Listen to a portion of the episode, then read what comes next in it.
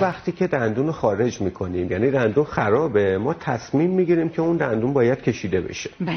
بهترین حالت اینه که همزمان با اینکه دندون رو خارج می‌کنیم ما کاشت پای ایمپلنت رو همونجا انجام بدیم. یعنی در فضای خالی همون دندان. همون یعنی موقع. دقیقا. همون موقع و تو یک جلسه. مزایای زیادی داره این کار. وقتی ما دندون رو می‌کشیم استخونا شروع می‌کنن به تحلیل رفتن. اگه همون موقع ما یه ایمپلنت رو جایگزین کنیم جایگزین کنیم جلوی اون تحلیل رو می‌گیریم. بله. و گذشته از اون. بیمار یک بار جراحی میشه.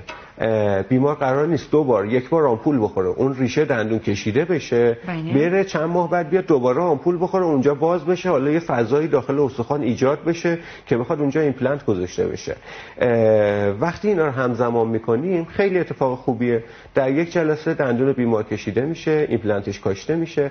از نظر حالا این از نظر در واقع فیزیکی هستش. از نظر روانی هم روی بیمار خیلی احساس بهتری میده که میگه درسته حالا من یه دندونم دست دادم ولی یه دندون دیگه الان دارم جاش. حالا شاید نبینه الان تو دهانش ولی می‌دونه که یه دندون دیگه داره و به زودی آره. مشکلش برطرف میشه.